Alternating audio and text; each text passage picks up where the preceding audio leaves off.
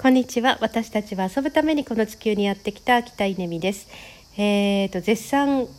流行り病で、えー、2週間ぐらい更新してなかったという、えー、話なんですけど、えーとまあ、思い出してみると結構実はいろんなことやってたなって思うことがあるのでお話ししたいと思います。えー、っとですね、まずはスパイスカレーなんですよ。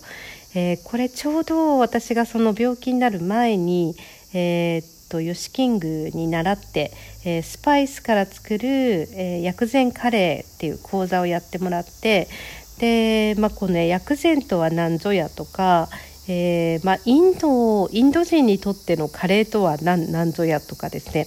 えー、っとなんか日常的にどんな風にこう、まあ、いわゆる煮込み料理ですけどをスパイスを使って食べてるかみたいな話を聞いてものすっごい合点がいったんですよねそういうことかと思ったんですよ。で何かな何かっていうとまずうんとえー、っとね冷蔵庫がないっていう暮らしがベースにあって、まあ、それは今のインドではないかもしれないんだけどその冷蔵庫がないっていう中でうんあとみんなねこう畑を、まあ、やってるわけですよね。だからお昼になると畑から野菜をこう、ね、食べる分だけ取ってきてで、えー、もう本当にあっという間にスパイスパーッと入れて、えー、っと作った煮込み料理をその場で食べるだからなんか煮込むわけでもなくうんとそれを保存食でもないっていうっていうことを聞いた時にああ分かったと思ったんですよね。それでうんといろいろ実験してみてます。えー、っととにかく作り方はシンプルで、えー、っとまずねあの油にこう、えー、生姜にんにくみたいなものがもしあればそれを炒めてまず油にあの味をつけますよね。でそこに、まあ、ある野菜何でもいいんですよもうゴロゴロ鍋いっぱい入れちゃいます鍋いっぱい入れてでそしたら今度ブイヨンですけど野菜ブイヨンでもいいし、えー、ともうかつおだしみたいな和風のだしでも全然 OK で、えー、の、えー、とだしを入れますよね。でその後もうねほんと超適当、まあ、これはヨシキングの教えじゃなくて私のやり方はですね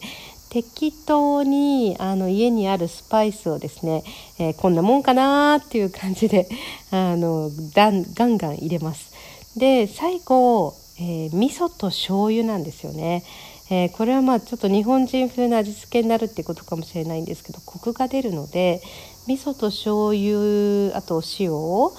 入れて味を整えれば出来上がりで、えー、まあ、野菜だけならそうだし肉を入れたければ別に炒めた肉をそこにポンと入れればいいし、えーと、ヨーグルトで一晩鶏肉とかをこうねちょっとつけておいて柔らかくしてそれを入れてもいいし、